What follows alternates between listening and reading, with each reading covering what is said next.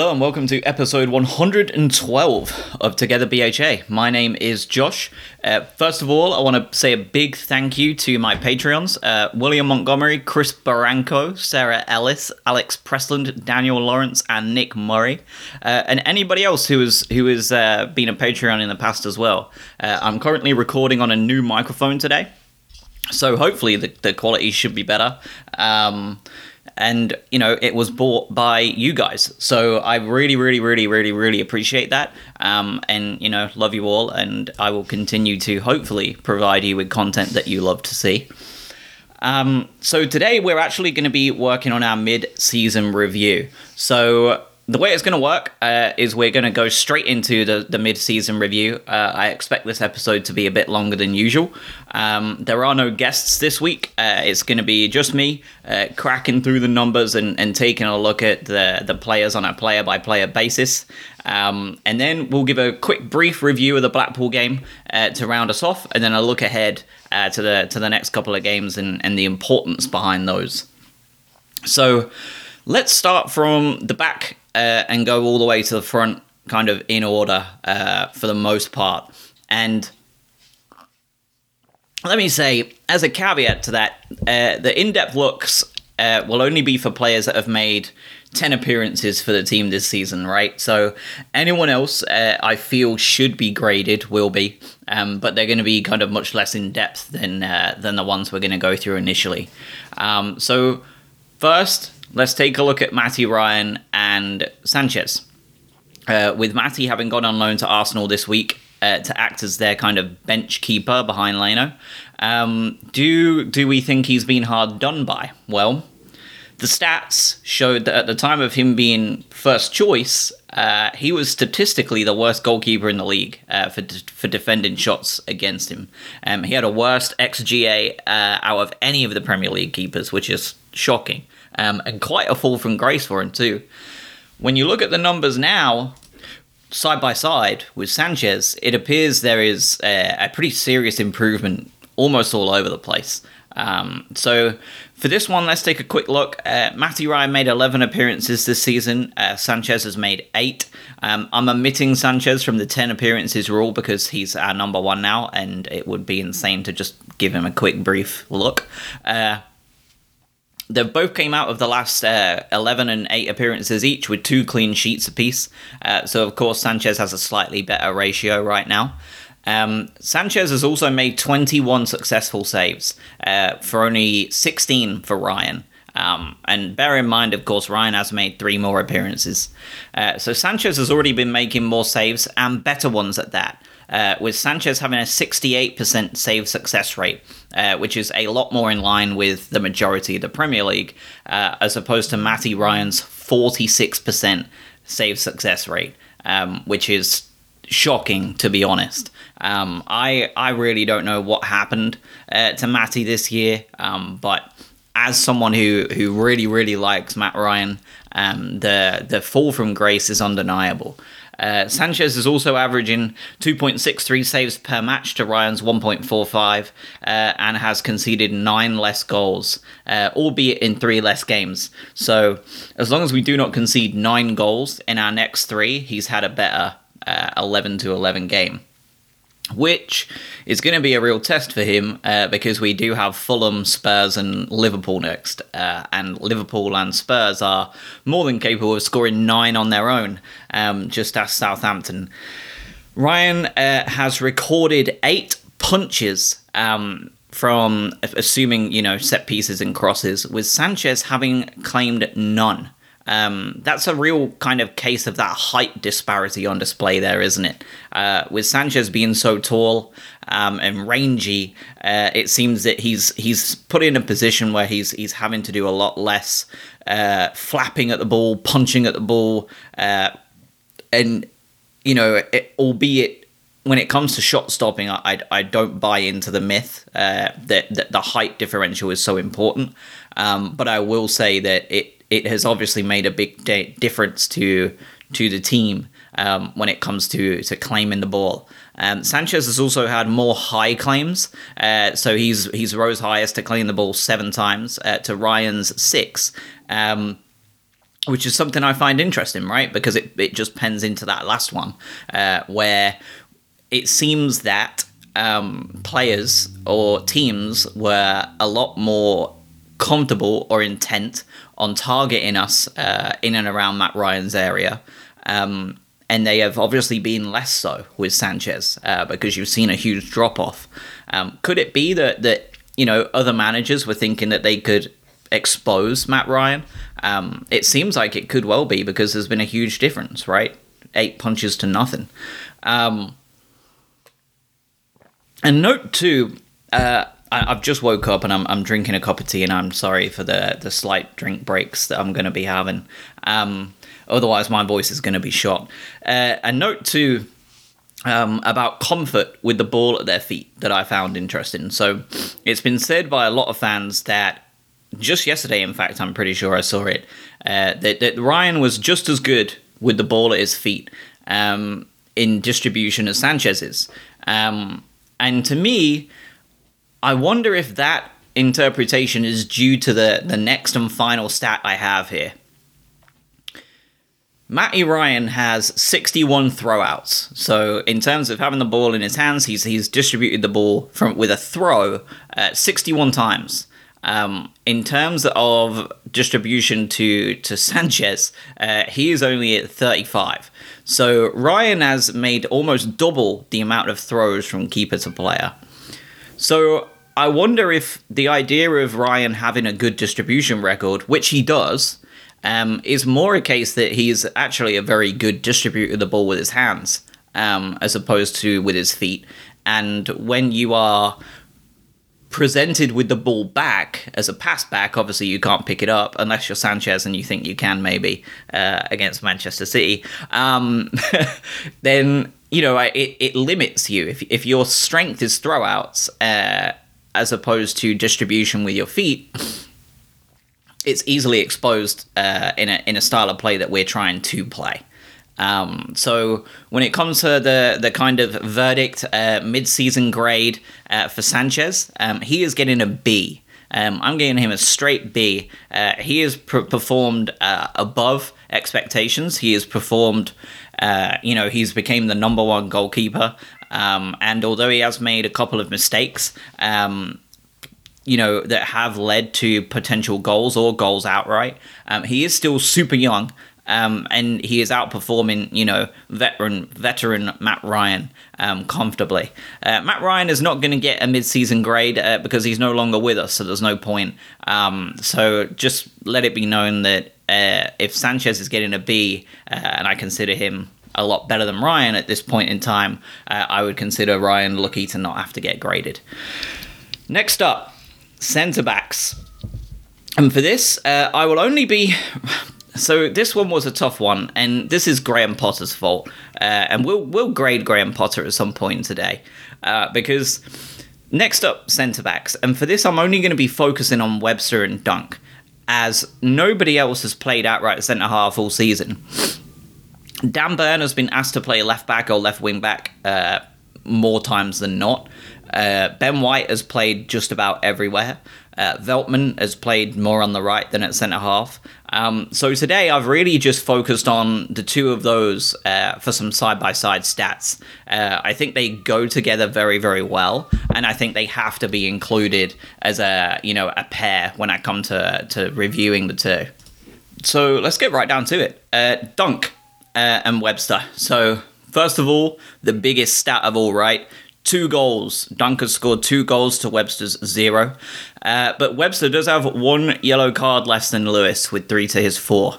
And Lewis, of course, has that one red card to Webster's zero. What I find interesting uh, when it comes to attacking outlets, uh, both of them are going for goal uh, an awful lot um, when you look at centre halves throughout the league. With Webster uh, having recorded 18 shots and Lewis at 15, uh, with Webster actually having more on target with no goals. Um, Webster has a 40% shot accuracy rate to Dunk's 35%. But like I said, those two goals are the big numbers from an offensive point of view, and, and Dunk obviously leads the way. Uh, but they're clearly both not shy to have a go. Uh, and when you look at centre halves around the league, um, it's generally very much in that top bracket uh, in terms of centre halves and, and goal attempts. Um, quite amazingly, though, and it's easy to forget because I had before looking at the numbers. Uh, Webster has actually hit the woodwork three times this year, and Lewis Dunk has missed a huge three big chances. That is six goals we've left on the table right there. Um, you know, if we just if we just improved a little bit, that's two or three goals uh, that we've scored extra, um, and that could be you know two to four points gained, um, which pushes us further away. And when you look at this review as a whole, uh, we're going to see that a lot this this review. Um, if people have been just marginally better, uh, honestly, um, you know, I'm not asking for even just improving that rate by 50%, even if we just improved by, you know, 25%, uh, and, and instead of missing those six chances with woodworks and big chances missed, uh, if we just scored two of them, um, and and likewise with the rest of the stats I'm going to go through today for the players, you know, we've probably scored 10 more goals this season, and a Brighton team that scored 10 more goals this season aren't in the situation they are. Um, it's those fine margins, and you know it's it's up to Potter, the players, and the team. Uh, you know the recruitment staff to to try and make everything synchronize. Uh, where if we are going to miss those chances, it doesn't hurt us too much, um, and and you know get the best out of those players that we have to make sure it happens. So to me, I always associated uh, Lewis Dunk with a better outlet uh, in terms of passing too. But this year, the, the numbers do not fit the feelings. Um, I feel Lewis has actually regressed as a centre half this year uh, when it comes to the numbers. And it might be due to my eye test uh, when it comes to his excellent forward passing in the past. Uh, it may be uh, due to the transition to a back three. Um, but this year, Lewis and Adam both have great passing stats. Uh, Lewis leads the way on pass accuracy with 89% pass accuracy uh, to Adam Webster's 80%. And while that is, you know, obviously a superb number for Lewis, uh, this is a case of stats not telling the whole story uh, on the on the overarching situation here. So uh, obviously, superb number, excellent. Um, the thing is, is where those passes are going. Uh, Lewis Dunk has made 317 passes forward this year, whereas Adam Webster has made a whopping 498. Um, you know, to me, the difference in in the player uh, going forward is is insane. Um, Adam Webster has also recorded the most progressive yards uh, when dribbling with the ball as a centre half for the Albion too. Um, Webster is most certainly uh, becoming the the more offensively influenced uh, player. Um, he just doesn't seem to be able to get the ball in the back of the net in the same way as Lewis has this year. Uh, finally, on the actual defensive side, uh, you know, their day to day job, um, both seem to offer something very different uh, that kind of makes them a really great pair in the same way Dunk and Duffy used to. Uh, Lewis leads um, in blocks with 10 blocks to Adam Webster's 8, um, and in clearances. Uh, Dunker's made 54 successful clearances to Webster's 42.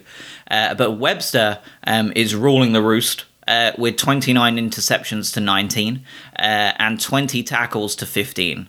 Um, and then aerially, uh, he has won a smashing 51 aerial battles to Lewis's 31. Clearly, these two complement each other in their styles. Um, I would like to see Lewis passing the ball forward a bit more again uh, in terms of those cutting through balls he used to play, uh, those really great diagonals that he's kind of dropped off on, um, and burying some of those big chances. Likewise, I would also like to see Webster, uh, you know, finally turn that corner and stop hitting the woodwork and start hitting the net. Um, but for me, I feel that you know, a side by side basis, uh, those two things, um, the the lack of ball progression forward by Lewis, which is definitely a regression, um, and and a missing of those big chances, um, quite controversially, I'm I'm probably going to put him behind Webster. Uh, for me this year. So, for me, uh, you know, bearing in mind that we are 17th uh, you know, in the table. Uh, we are struggling to uh, to keep our heads above the water, um, and we have conceded a fair amount of goals this season. Um, I'm going to be giving Adam Webster a B minus uh, because I do think he has improved as a footballer in almost every shape and form this year. Um, but you know, anything more than that would be way overly generous uh, because we we aren't winning games. On the other hand, uh, Lewis Dunk is getting a C plus. Um, again, uh, C should be considered a, a, a bang average verdict um, here, uh, and I think that you know given the fact that he has scored two goals this season already, which is which is an improvement uh, on last season, and especially under Hughton for a while there, um, I'm I'm going to have to give him, you know, a, a C plus simply because he's contributed with a couple of goals. Um, other than that, he would probably be a little bit lower. Um, I think that you know he needs to do better. Ben White is his own little enigma. Um, he has played ten games at centre half and eight at central defensive midfield. Um, a lot should be said, actually, for Ben's discipline. Um, because when you compare him to Bissouma, who has played a similar kind of defensive holding role, uh, and Dunk and Webster, who he has played alongside uh, 10 times this season, um, he has actually only picked up two yellow cards this year. That is less than the other than Bissouma uh, and Dunk and Webster. Um, as an attacking force, However, um, his numbers are also dramatically different to both Bissouma and his centre half counterparts. Um, significantly less than all three. Um, he has only had three shots on goal this year with none on target. Two were blocked and one was off target. It's it's strange to me that he, he doesn't seem to offer any attacking presence uh, from set pieces either. Uh, but what he does do well, however, is is recycling the ball well through both central midfielder and centre back. Uh, with an 81% pass accuracy, uh, he is playing a more elevated role, uh, you know, in the in the on the pitch, eight games this season, um, and he's came away with a better pass accuracy uh, than than Webster, um, and 328 passes forward, which is more than Lewis Dunk. So with one through ball to his name and seven crosses, uh, which is more than Dunk, Webster, and Bissouma combina- combination. Uh, you know, he's he's obviously put himself into a position where he is getting more and more comfortable every game. Um, I have heard Ben referred to uh, as a Rolls Royce defender. Uh, you know, he, he seems to glide seamlessly about the place, doing his job stylishly, beautifully. Um, and you know, I honestly have to agree, uh, both on the eye test and the stats. Um, I will be the first to admit I, I, hated Ben White at central defensive midfielder for probably the first five of those eight games. Um, but something in recent weeks seems to have clicked for him um, and the side around him since Christmas. Uh, I, I thought he had played really well at centre half, and, and it was frustrating to see him moved uh, to central defensive midfielder more often. Um, but you know his his defensive stats are are outstanding, um, especially when you put the the two yellow cards on the back of that. Um, Eleven blocks. 32 interceptions, 31 tackles. Uh, he has made one last man tackle, uh, 23 clearances, 27 aerial battles won. Um, ben White has been asked to do an awful lot this year. Um, and although his central defensive midfield starts uh, started pretty slow, um, he has ended up slowly growing into the Premier League really well, uh, and it, it, almost feels like he is doing uh, a little bit of the job um, that that we hoped Dale Stephens would continue to be able to do in the Premier League more consistently at central defensive midfield, and at centre half, you know, he's provided uh, that that comfort on the ball that we've been wanting for a long time. Um, for a player that's never played a moment of Premier League football and has been asked to do three or four different roles this year, um, he is getting a B as well. Uh, I think Ben White has done very well given what he's been presented with this year. Uh, no complaints from me, uh, and gets a solid B grade. Next up is his friend in centre midfield, Bissouma, the home of the Thunder Bastard. He scored an absolute rifle yesterday uh, to bag us the first half lead against Blackpool. And has quite the season so far. Uh, 17 appearances so far this season. Um, his numbers are strong uh, as a as a centre midfielder, central mid defensive midfielder. Um, it's really his attacking numbers uh, where you are starting to see a slight decline um, from the Bissouma years under Hughton. Um, Potter needs to continue to work uh, to you know round this man out. It feels uh, once Potter is has coached Bissouma to be able to both provide genuinely dangerous attacking threat consistently uh, and continuing to you know work defensively uh, with slightly better discipline in terms of the yellows and reds. Um, and it's not far away i don't think. Uh, you know we're, we're probably going to have a legitimately world class midfielder uh, that can play for you know the, the very best sides uh, in the world in the coming years. So let's start offensively uh, one goal so far this season from 19 shots. Uh, his problem comes due to where he's shooting from. Uh, all 19 of his shots have been outside of the box, um, and he only has an expected assists of 0.48 for the entire season. So, you know, he his shooting accuracy of 17% must do better. Uh, his creation of big chances must do better. Um, offensively he is he has definitely gone backwards. Uh, but once you move past that, it's it's where you start to see some really great stuff. Um, 86% pass accuracy, uh, beating Ben White as a central defensive midfielder easily, beating Adam Webster comfortably uh, with five crosses uh, and 169 passes forward. Um, he has essentially become the enforcer right in the middle of the park that we had with Dale Stephens in the championship. Uh, Dale couldn't quite replicate his player of the season levels uh, in the championship in the Premier League as reliably. Um, but he's done a great job. Uh, Bissouma has of, of filling that role uh, and really offering more than one dimension. Uh, 49 tackles, 30, 30 clearances, 15 headed clearances, 15 interceptions, two blocks. Um, you know, if if White is a Rolls Royce, um, is is only a couple of tweaks away from being a Formula One car. Um, again, another young player at only 24.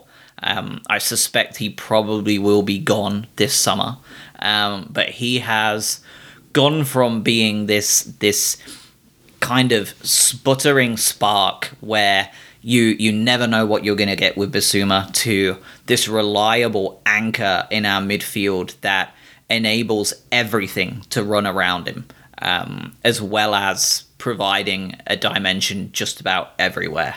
Uh, Bissouma gets an A minus for me. Um, the only thing dropping him further down, again, as I said, are those attacking numbers. Um, you know, if he had scored a couple more goals and, and maybe created a couple more goals, uh, we would have been talking, you know, A star levels. Um, uh, but for now, uh, you know, he's he's got everything, all the intangibles, as they say. Uh, he's he's just so close to greatness, man, and and you can see it's coming. Um, and it's sad that it's probably not gonna flourish with us. It's probably going to end up being with, you know, a Manchester City or a Liverpool or a Real Madrid or someone like that. My next two uh, are another combination like Burn and Webster. Burn and Webster, uh, Webster and Dunk. Uh, these two are Veltman and Burn. Two players that, may, that have made over 10 appearances this season, um, but neither really considered first 11 options, right? They're, they're both considered kind of backups to players that are injured uh, or needing rotation. Um, so I'm going to be putting Veltman and Burn together here and doing a side by side. both have played centre half and fullback this season primarily. Um, both have mostly played, you know, centre half as a back three. Um, and when they are asked to play wide, um, they've generally been asked to play more of that forward-thinking wing-back role. Uh, so their their stats should be comparable, um, and we'll quickly see that some are and some aren't. Um, so Burn has made 12 appearances this season, Veltman 14. Uh, Burn with three yellows to Veltman's two, uh, and two very different attacking outlets uh, from that fullback wingback role.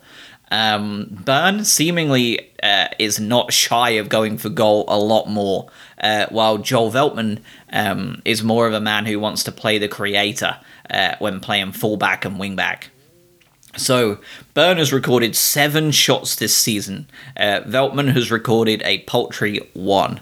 Uh, unfortunately, of those seven seven shots Dan Burn has taken, none of them have been on target.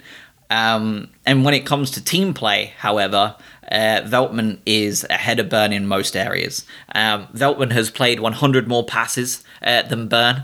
Um, both of them are coming out of this with a 79% pass accuracy. Uh, so Veltman has played 100 more passes and, and is just as accurate as Dan Burn. Uh, Veltman has also played 269 forward to Burn's 171. Uh, so, you know, pretty much all of those 100 passes he's played more, he's played them forward. Uh, and when it comes to uh, the the crosses, um, it's it's pretty nuts as well. Um, he has put in a whopping 31 crosses uh, this season as opposed to Dan Burns' 16. Um, I know he's played, you know, two more games, but but that is insane uh, that we've seen at such a differential. Um, and it shows in XA, uh, which is expected assists, as Burn has 0.13 to Veltman's 0.30. Uh, neither good, um, but obviously one is is slightly more proficient with his crosses into the box, um, and the fact that he has put in so many more um, obviously helps as well. Uh, Veltman also does a stellar job defensively um, compared to Burn, who has who has also played centre half. You know, just like uh, Veltman, both of them have played centre half a handful of times this season. Uh, frankly, um, I you know I expected this to uh, to be a little bit better um, but obviously not. Um, Burn had two blocks, uh, Veltman had four. Uh, Veltman had 15 interceptions to Burn's 14. Uh, Veltman had 35 tackles to Burn's 14 tackles. Um, and Veltman had 31 clearances to Burn's 27. Uh, does lead the way in aerial battles. He better, right? 36 to 27. Um, and unfortunately, uh, has, has both scored an own goal and conceded a penalty. Um, he's also. Uh, you know, on the eye test, uh, being responsible for a few different goals uh, by playing players on side um, and being the only player to do so. Uh, so my verdict this year, uh, so far in this mid-season review, uh, Dan Burn comes away with a D um, for Dan uh, because he is he has not been good enough this year.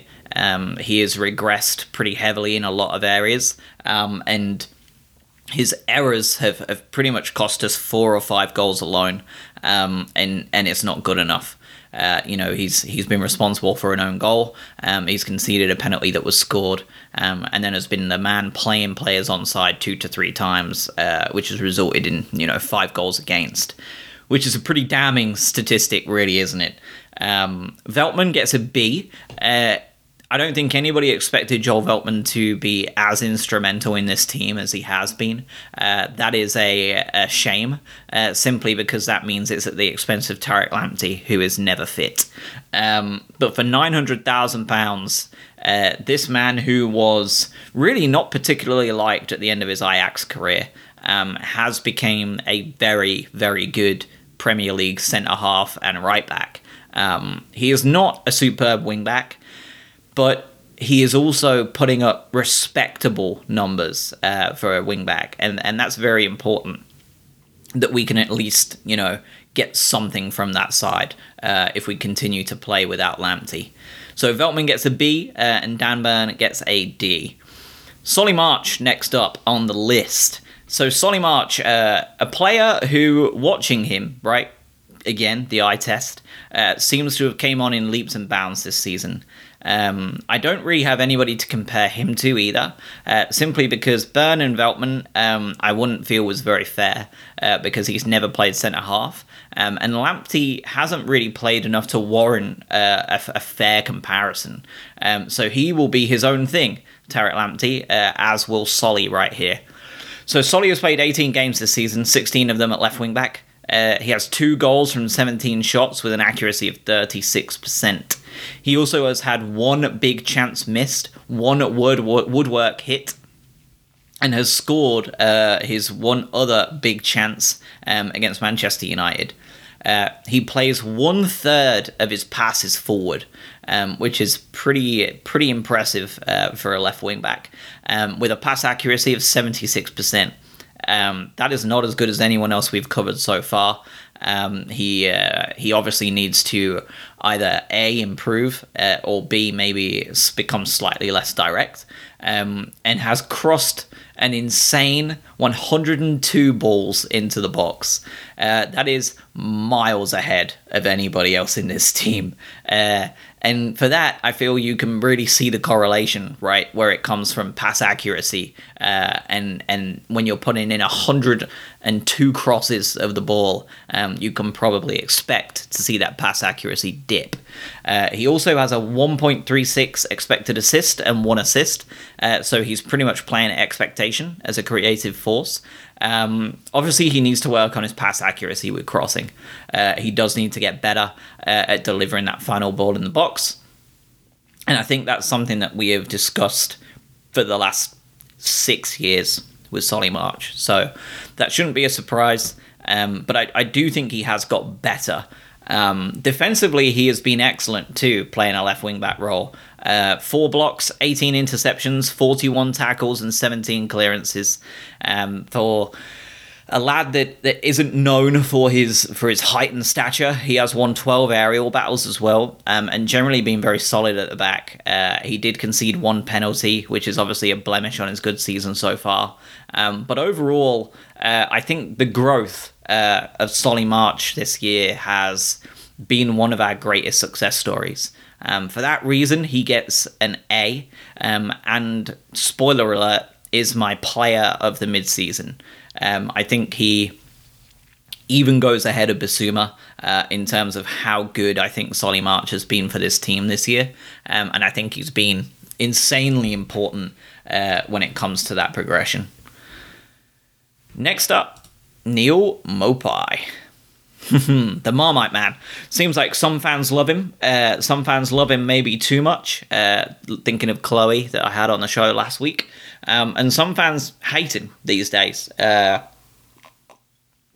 they would rather not see him play for the Albion. Uh, so let's let's see. Let's take a look at the numbers behind the man. Right, 17 appearances, seven goals, one assist.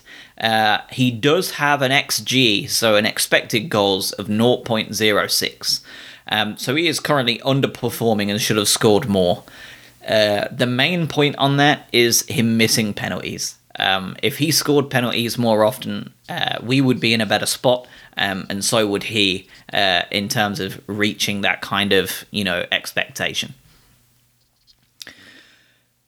The thing is, is he has had 39 shots with a 68% on target rate. That's very solid for any Premier League striker.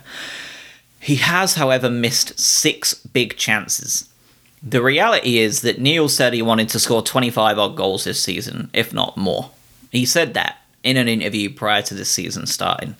If he was more clinical, looking at both XG, the expected goals, the penalties missed, and the big chances missed together, he could quite conceivably be on 12 to 15 goals already, as opposed to the 7 he's currently on. That comes down to Neal and Neal alone, nobody else. He must improve if he is to be the main man up top. He already is the main man because we have no alternative. The fact of the matter is, if he doesn't want us to look for an alternative, he's got to convert these big chances into goals. Because until he does, we're always going to be looking at what ifs. And the reality is that what if this year could be looking up from the second division. As a team player, um, you know, he's not standing out as, as good or bad. Um, 80% pass accuracy, four crosses, at 1.10 expected assist, and has one assist, so that makes sense. Um, and has done a good job of defending from the front, actually, uh, especially compared to his counterpart uh, in Welbeck. Um, who has who has not done a very good job at all defending from the front. Uh, Neal has four tackle, uh, four interceptions, six tackles, two clearances, seven aerial battles won, uh, which is pretty good for for a lad his size. Um, and this is the big one for me. for a man who's labeled uh, by commentary teams uh, pretty pretty regularly and by fans every weekend, both home fans and away fans, as a hothead or a wind-up merchant, he has had zero bookings this year. He hasn't had a single booking this season. So what is it? Is he, you know, if he is a wind-up merchant, which he is, he's obviously doing a bloody good job uh, at flying just below the radar uh, because he has had zero bookings this year. Just 24, lots of room to grow, of course. Um, but you know, at this stage, um, you know, he is he has a lot of work to do uh, in his you know in his game. Um, but let's not pretend he isn't doing it. Uh, I think he's doing a great job. Uh, he's 24, lots of room to grow. Um, at this point, it feels like that growth is the difference from uh, an okay lower Premier League striker that he currently is um, to a good one. Uh, and by good one, I mean a Callum Wilson, a Danny Ings, uh, a Chris Wood. Um, he, he should have scored more. And, and frankly, I hope he will turn a corner soon. Um, for me, um, I'm going to give uh, Neal Maupay a B minus. Uh, he gets above a C because he's our top scorer by a million miles. And the fact of the matter is, without his goals, we're in a Sheffield United situation. He doesn't get any more than a B minus uh, simply because he's not scoring enough. Um, he should have scored a lot more, and to me, that's a that's a big problem um, and something that he really needs to work on uh, as the you know as the time goes by. Moving on to some more attacking players as well, uh, we have a couple more to go here. Uh, Leandro Trossard, same as Neal Maupay, a uh, bit of a Marmite player. Um, he seems to have taken the summer to bulk up to Premier League strength levels. Um, it seems that he has gotten a bit bigger, uh, but seems to have lost a yard of pace due to it. Um, it feels like he is the most hot and cold player there is these days for the Albion. Uh, one goal in 16 games with a 0.5. Naught. That's all lies. What? I'm just reading this so wrong. He has one goal in 16 games with a 1.95 xg. So he should be doing better than what he is uh, in terms of expected goals. Um, with 27 shots, 7 on target, uh, and a 31% shooting accuracy. And he is also the proud owner of a record breaking already at 19 games of the season. He has already broke the record uh, for five woodwork hits this season if he hits the woodwork any other time this season, he's just breaking his own record that's currently in standing. Um, he has hit the woodwork five times this season and also missed two big chances. Um, the reality is, is that we need goals from our front men, um, and Trossard should have about five goals this season.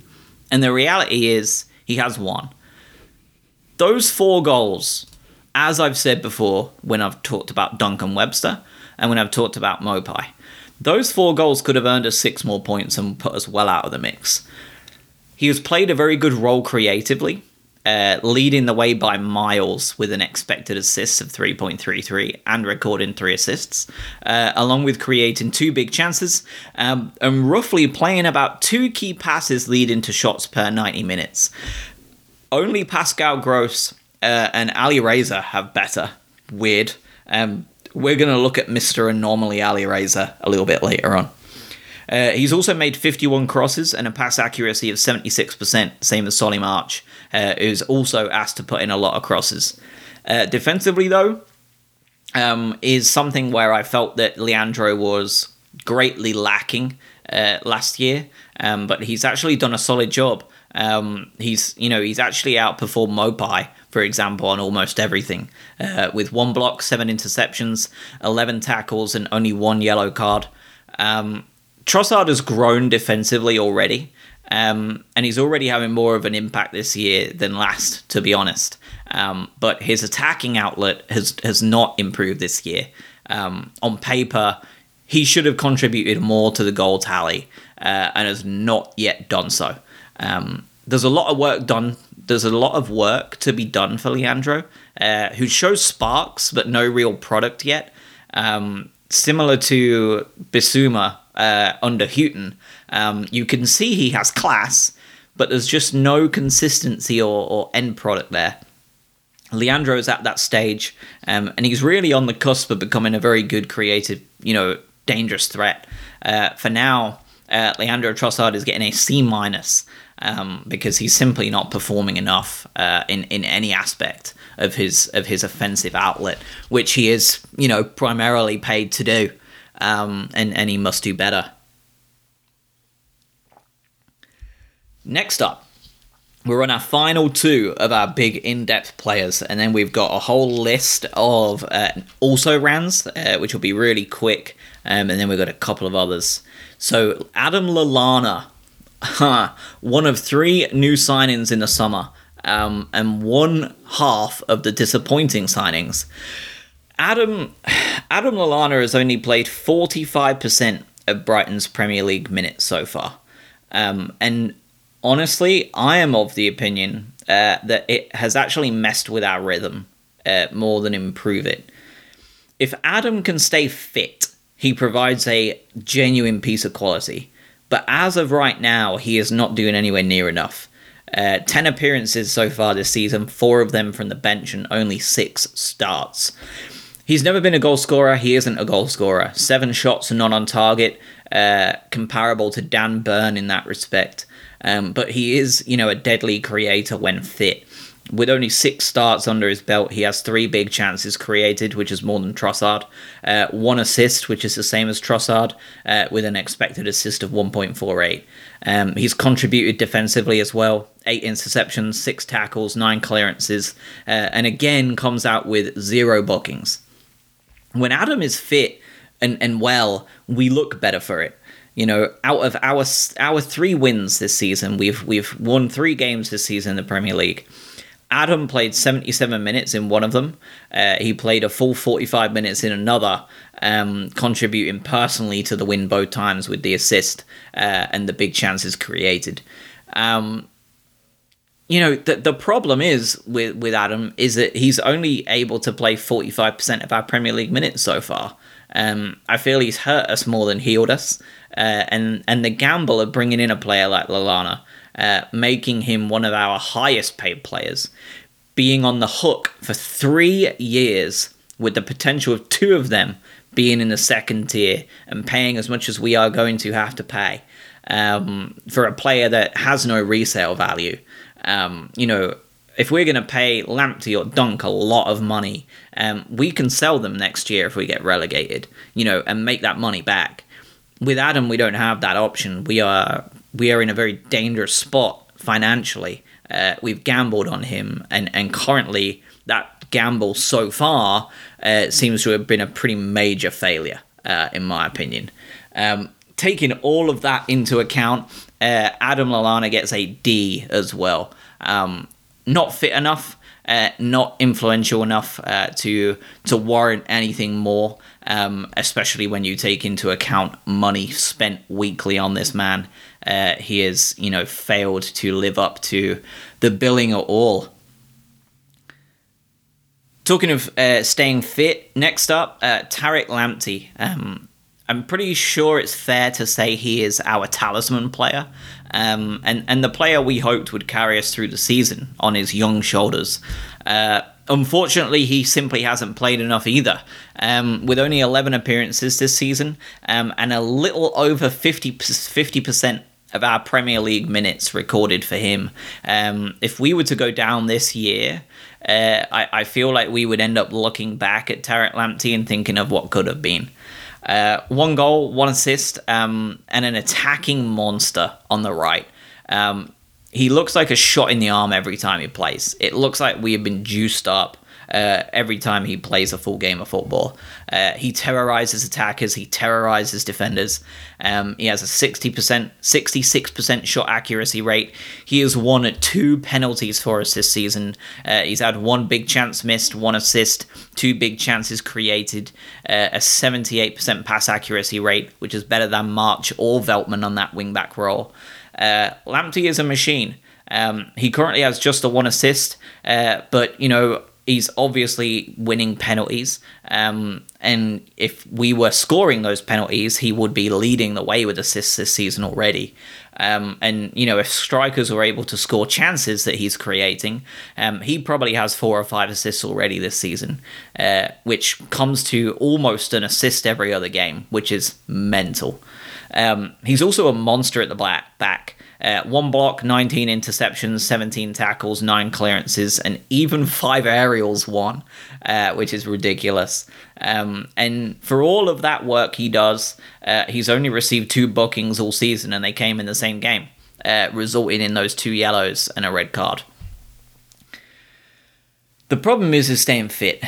Uh, you know, if Tariq Lamptey was a 30 game regular in this side this season, uh, I think he is that good. He alone would guarantee survival.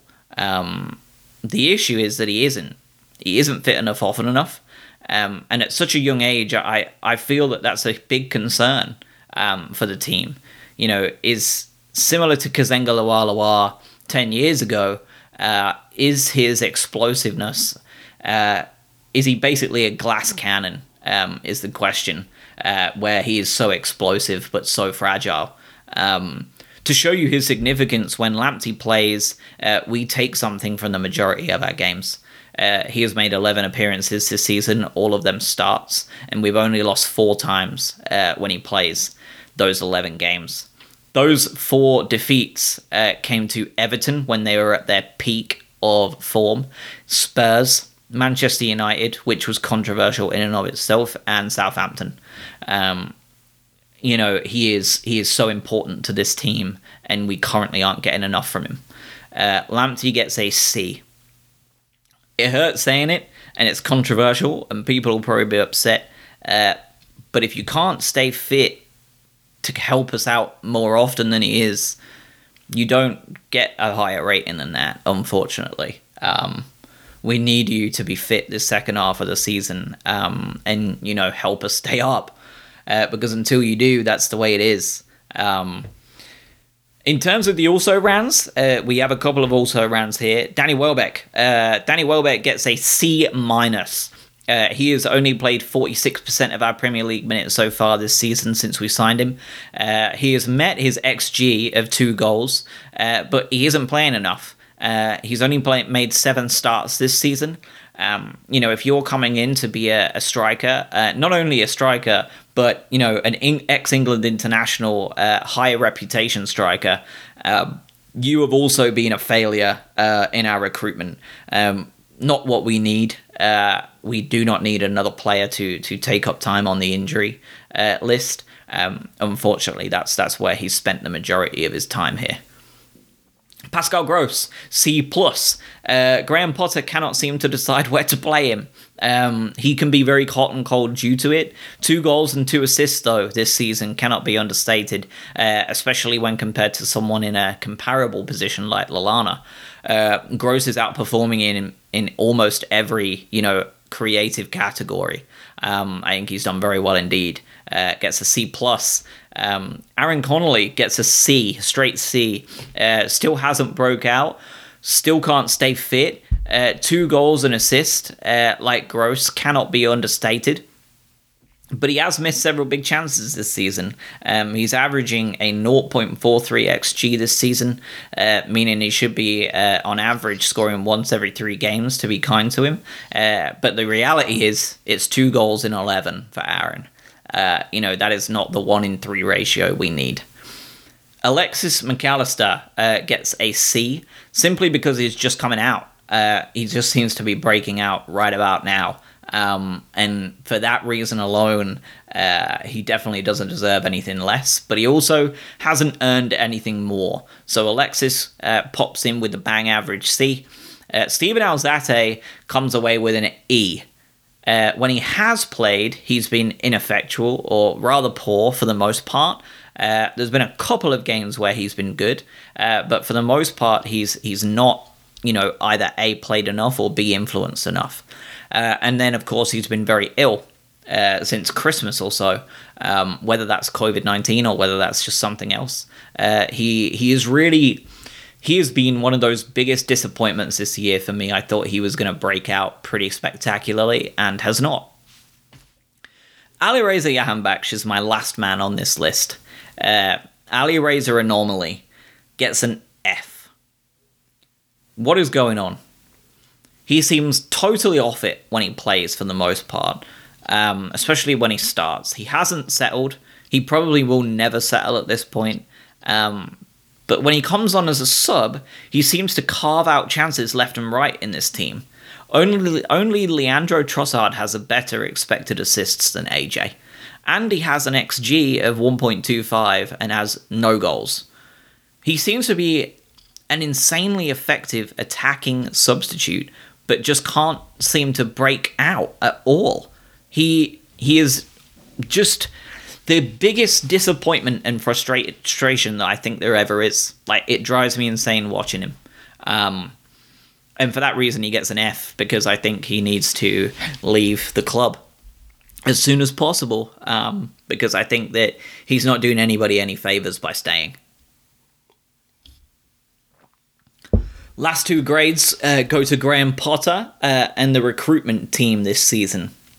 Graham Potter gets a B again, going to be controversial because uh, there may be a lot of people who want Potter out listening to the show. Um, my reasoning for, for Graham Potter getting a B is the following. Uh, working with what he has, um, it's admirable so far, in my opinion. Uh, we show excellent spirit um, to come back from losing spots consistently, uh, but then we also cannot hold on to a lead. Uh, hence our large amount of draws. Um, we either seem to get back in games or lose them uh, from being ahead. Our set pieces are a disaster, um, but our chance creation is, you know, top 10 worthy, if not higher.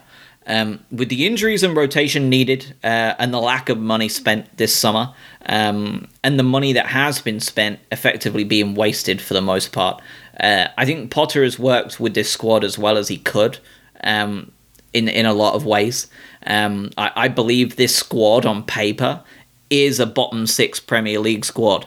Um, unfortunately, that's just the way it is. Uh, we lack class in certain areas uh, that we need to continue to grow. Um, and with with Potter's nurturing, um, hopefully we can continue to evolve somewhat. Um, but I, I do think he needs some kind of investment. Um, I'm going to give him a B due to that. Uh, you know, if if he had performed better in terms of set pieces uh, or showing that grit necessary to hold on to a lead, um, you know, we would have been mid-table by now, uh, and Potter will have been working with what I believe is a bottom six squad and overperforming pretty heavily. Uh, as of right now, um, he gets a B uh, because for me, I, I, I think a lot of it comes down to the individual player errors. Uh, you know, just as much as it comes down to the set pieces. The last one on the list is is recruitment team. Uh, they get an E. Uh, bad transfers, uh, and they haven't done enough. Um, and by recruitment team, I'm talking from the top down. Tony Bloom, Paul Barber, uh, Winstanley, um, whoever else is on that recruitment team directly. Uh, the re- the transfers this season have been have been piss poor.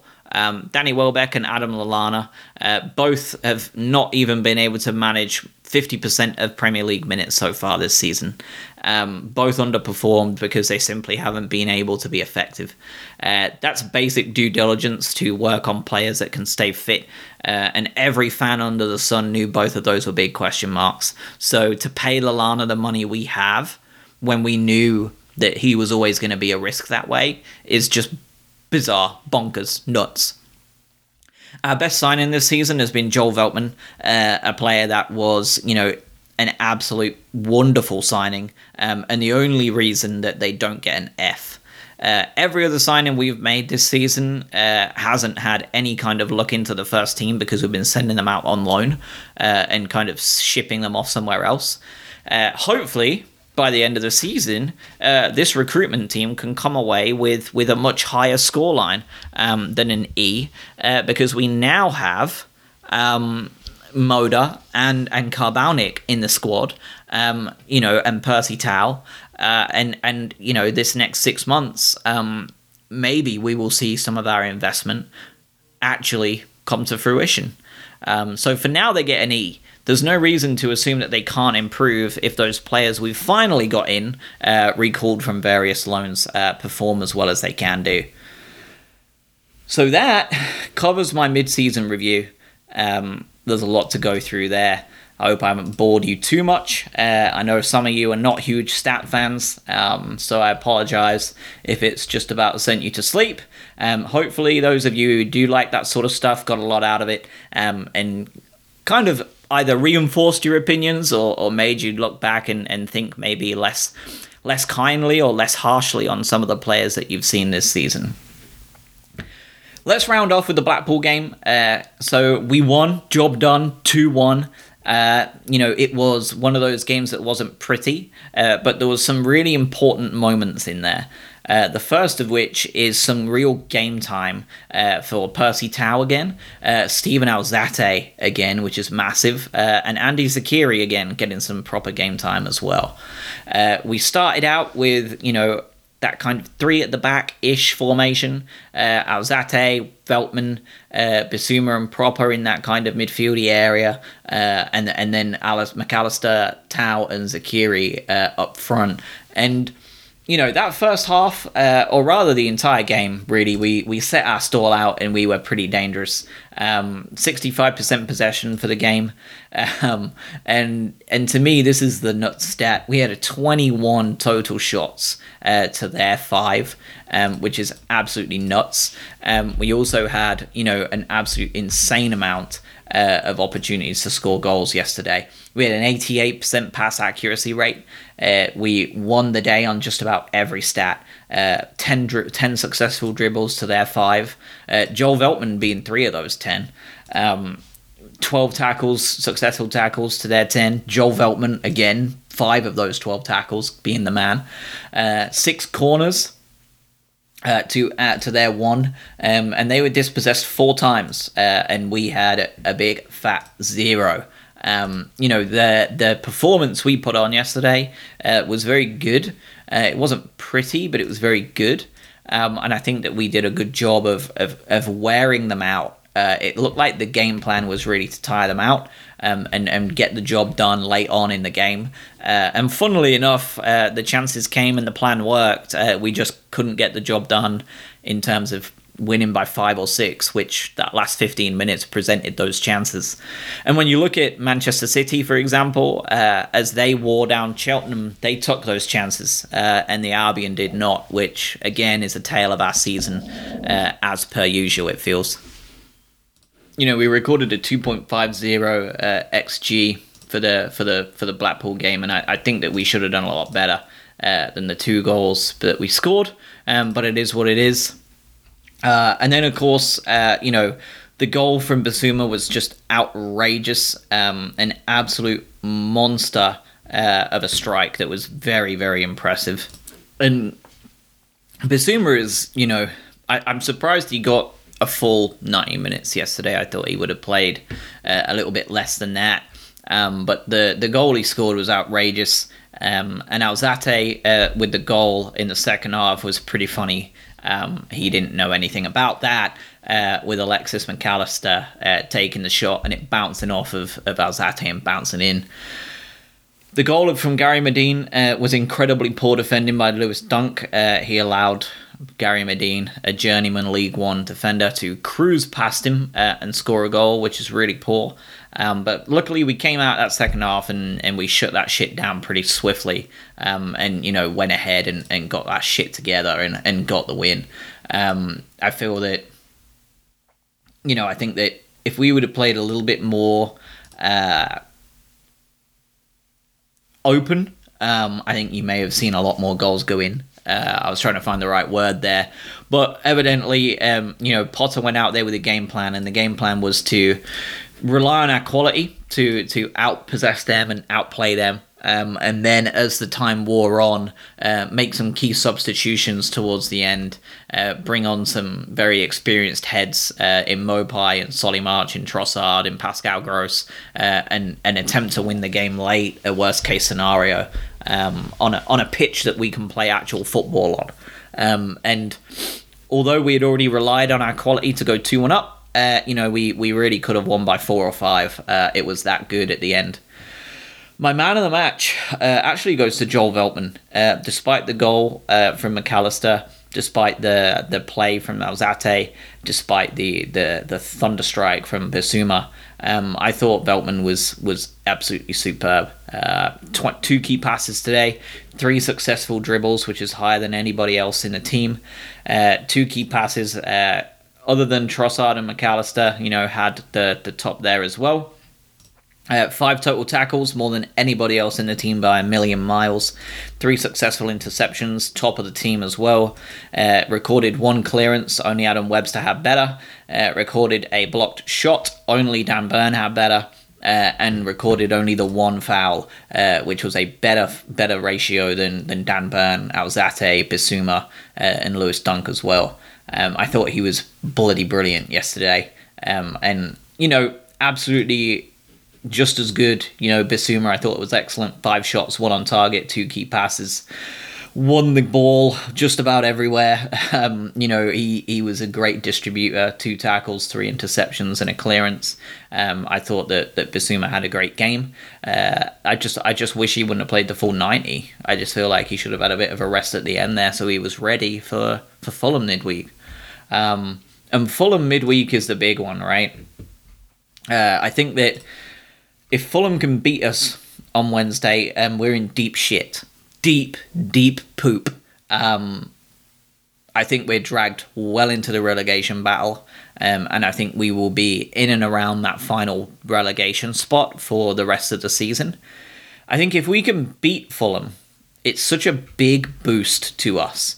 Uh, I think that you know we would go what eleven points or ten points clear of them at that point. Uh, that's a lie. We'd go eight points clear because we would go on to 20 points and they would have 12. They would have a game in hand, um, but you know, I'm not too worried about that. Uh, we would go eight points clear, uh, and we would also go theoretically above Newcastle and Burnley um, into 15th place. Yes, we have Spurs and Liverpool next, uh, but Liverpool are not on the best run of form. Um, they are very much human, uh, and we we gave Spurs a very good game. Uh, in previous, you know, the last time we played them, we lost 2 1 uh, to a pretty late goal. Uh, and we've already taken a point at home to Liverpool this season as well. Uh, if we can, you know, these next four, in fact, because then we have Burnley away next, uh, it's just so important. Uh, you know, if we can get six points from Fulham and Burnley, I think that we're out of the relegation fight. I really do. Um, and you know, although I know Fulham are improving, uh, we are at home. We need to shake this bad home record. Um, we we simply need to get a result. Um, I think there's no other alternative. Uh, we simply have to win this season. Um, Fulham are scoring an average of a goal a game away from home currently. Uh, their their away from home form is not the best in the world. Um, you know they are third from bottom uh, with eight games played away from home, one win, three draws, and four defeats, uh, with a minus four goal difference. Um, you know, compare that to us uh, away from home, we have 12 points away from home. So we are a lot more prolific than them away from home. Um, of course, the problem comes when you look at our home record, uh, where we are yet to win this season. Uh, zero wins, five draws, four defeats, and a minus five goal difference. Uh, our last defeat at home going to Arsenal 1 0, uh, and then Southampton 2 1. We've got a lot of work to do. Um, you know we're not out of the not out of the mire. We we need to do a lot of work, uh, and these next couple of games are going to be instrumental um, in that uh, because you know we're now past the mid-season mark and time is running out. Uh, so again, thank you to my Patreons for for for donating uh, and and enabling this little equipment upgrade to be a thing. Uh, thank you to everybody else that listens to the show, um, and I will see you all midweek uh, for a review of the Fulham game and hopefully three more points. Be safe.